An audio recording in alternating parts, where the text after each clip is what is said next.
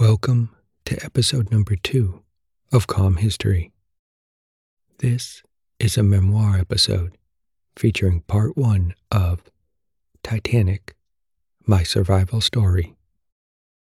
I'm Harris, and I created this podcast to bring you the conflicts, discoveries, tragedies, and triumphs of history, but in a calm tone so you can just chill and relax.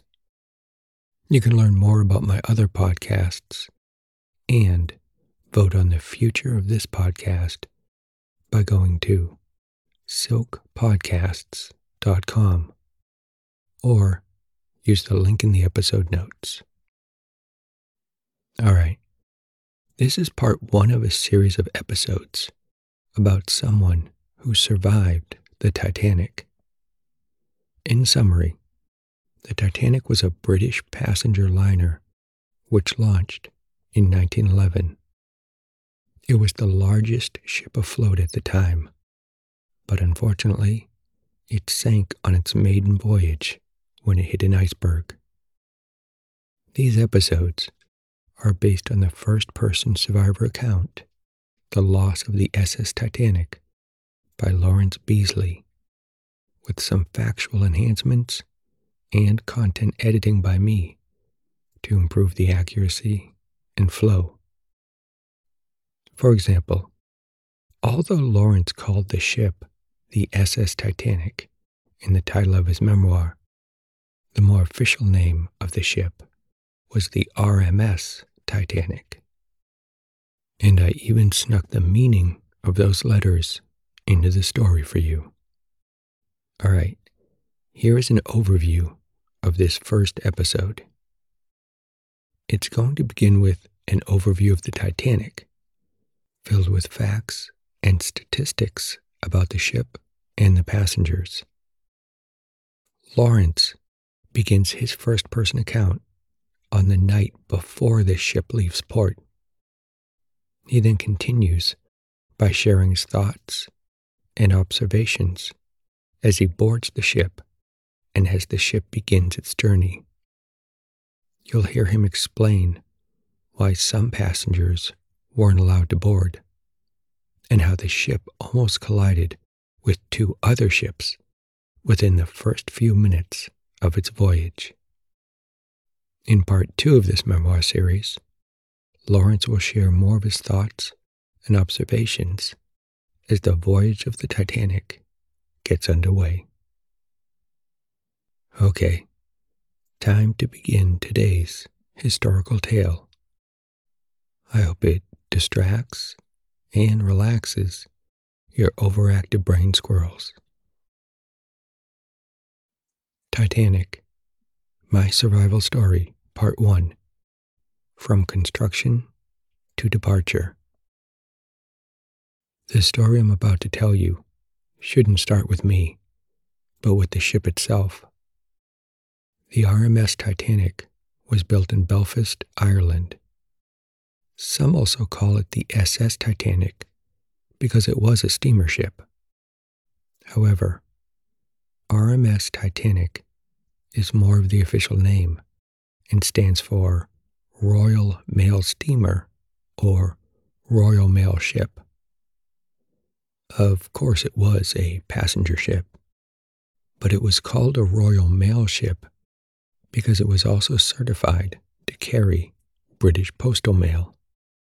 In fact, all ships at that time, military and civilian, that were under the British flag carried the distinction of RMS. This gave the ship the protection of the British Crown an attack on any Royal Mail ship was considered an attack on the British Crown and an act of war. Now, you may wonder what name was on the ship. Did it say RMS Titanic or SS Titanic?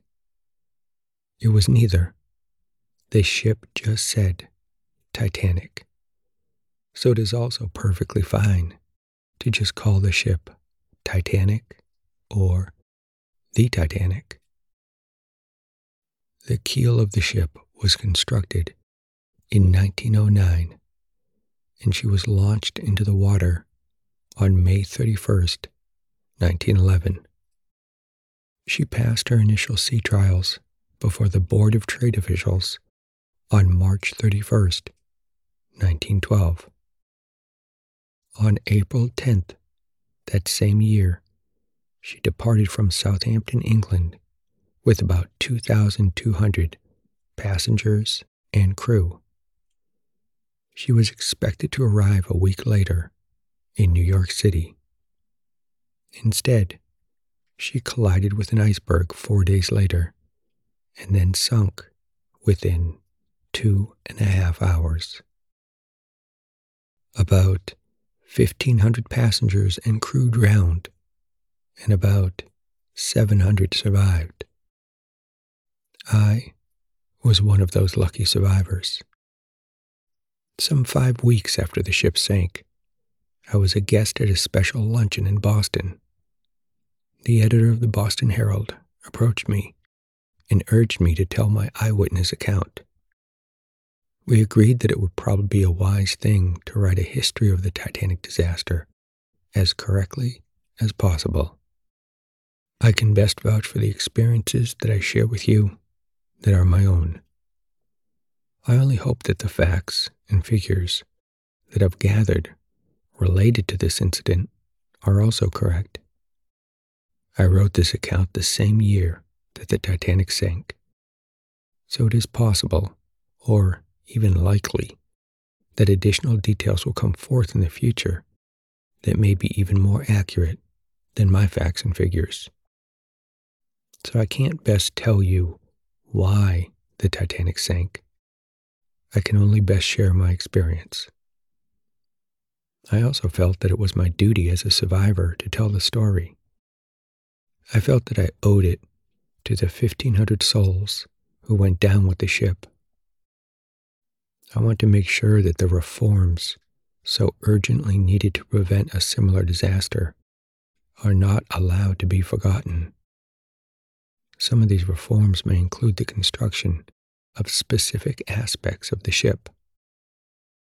For example, the vessel had bilge keels, which projected two feet outwards for 300 feet of her length on both sides. The purpose of these bilge keels was to lessen the tendency to roll in the sea, and I'm sure they worked well. Unfortunately, they may also have been one of the key weaknesses. The bilge keel may have been the first portion touched by the iceberg, resulting in it being pushed in and compromising the hull layers. Many aspects of the ship were designed for safety, but of course, we now know that some of those aspects failed.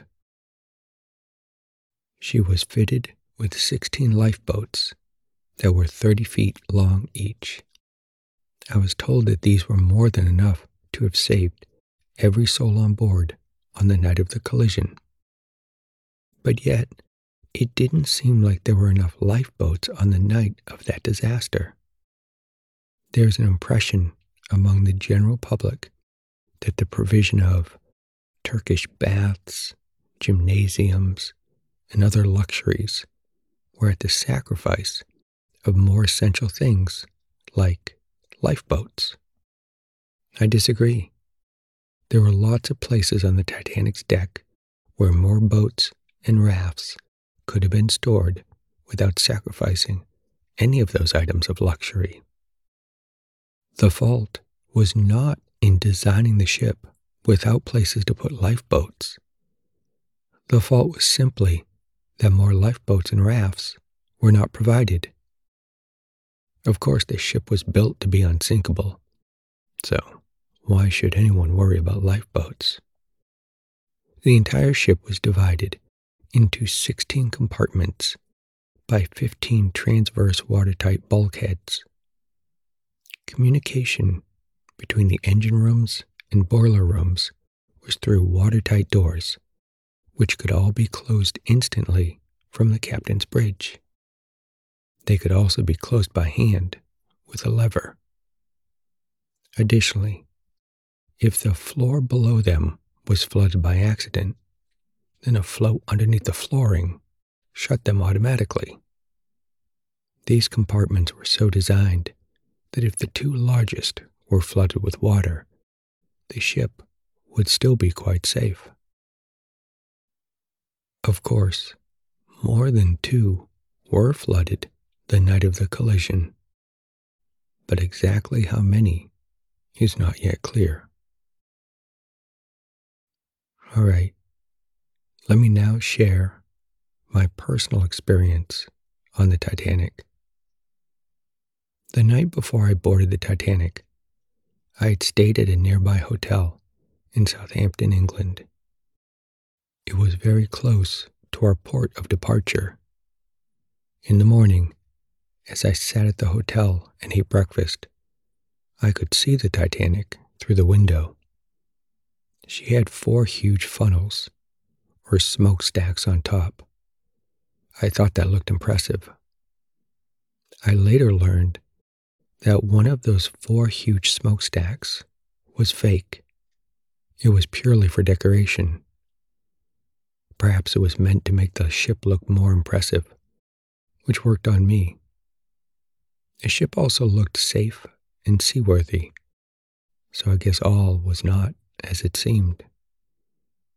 Behind me at breakfast were three other Titanic passengers discussing the upcoming voyage. They were estimating, among other things, the probabilities of an accident at sea. As I rose from breakfast, I glanced at the group and recognized them later on board. Unfortunately, I don't recall seeing them among the other survivors several days later. At 10 a.m., I boarded the Titanic. It was April 10th, 1912. I wandered around the ship while waiting for the vessel to leave the port. It was so extensive that it would be quite easy to lose one's way on such a ship. I inspected the various decks, dining saloons, libraries, and the gymnasium. The gymnasium is particularly memorable. As several other survivors have attested, the band played outside this gymnasium while the ship was sinking. They played with such supreme courage in face of the water, which rose foot by foot right before their eyes. At around noon, the whistles of the ship blew. This meant that non passenger friends and visitors had to go ashore. As the last of the gangways were being withdrawn, a curious incident occurred. A couple of men, who I believe were meant to tend some of the furnaces on the Titanic, were trying to get aboard. They were running along the dock with their kit slung over their shoulders and bundles, trying to join the ship.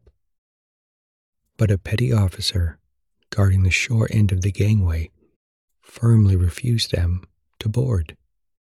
They argued, they gesticulated, apparently attempting to explain the reasons why they were late.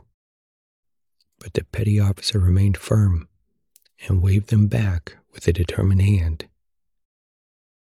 The gangway was dragged back amid their protests, putting an end to the determined efforts to join the Titanic. The petty officer probably understood that the 162 furnaces on the Titanic already had about 160 stokers on board to tend them. So a couple of missing stokers wasn't worth a late departure. Those stokers may have been angry at that moment, but they were probably thankful a few days later when they heard about the fate of the ship.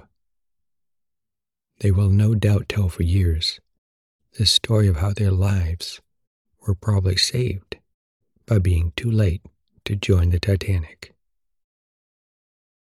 The Titanic moved slowly out of the dock, but not without another incident.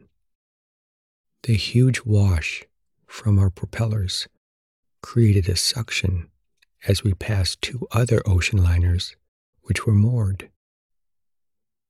The strong pull from our wash caused those ships to break the ropes that kept them moored. This resulted in them drifting towards us, almost resulting in a collision. Eventually, some tugboats got hold of these drifting ships, and no damage occurred. The whole incident was exciting and scary at the same time.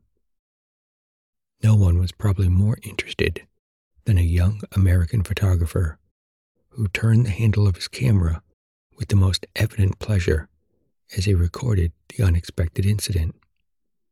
It was obviously quite a windfall for him to have been on board at such a time. But neither the film nor the photographer reached the other side. The near collisions did rattle many of the passengers. Many of them thought it was a bad omen. Sailors and other travelers on the sea tend to be quite superstitious.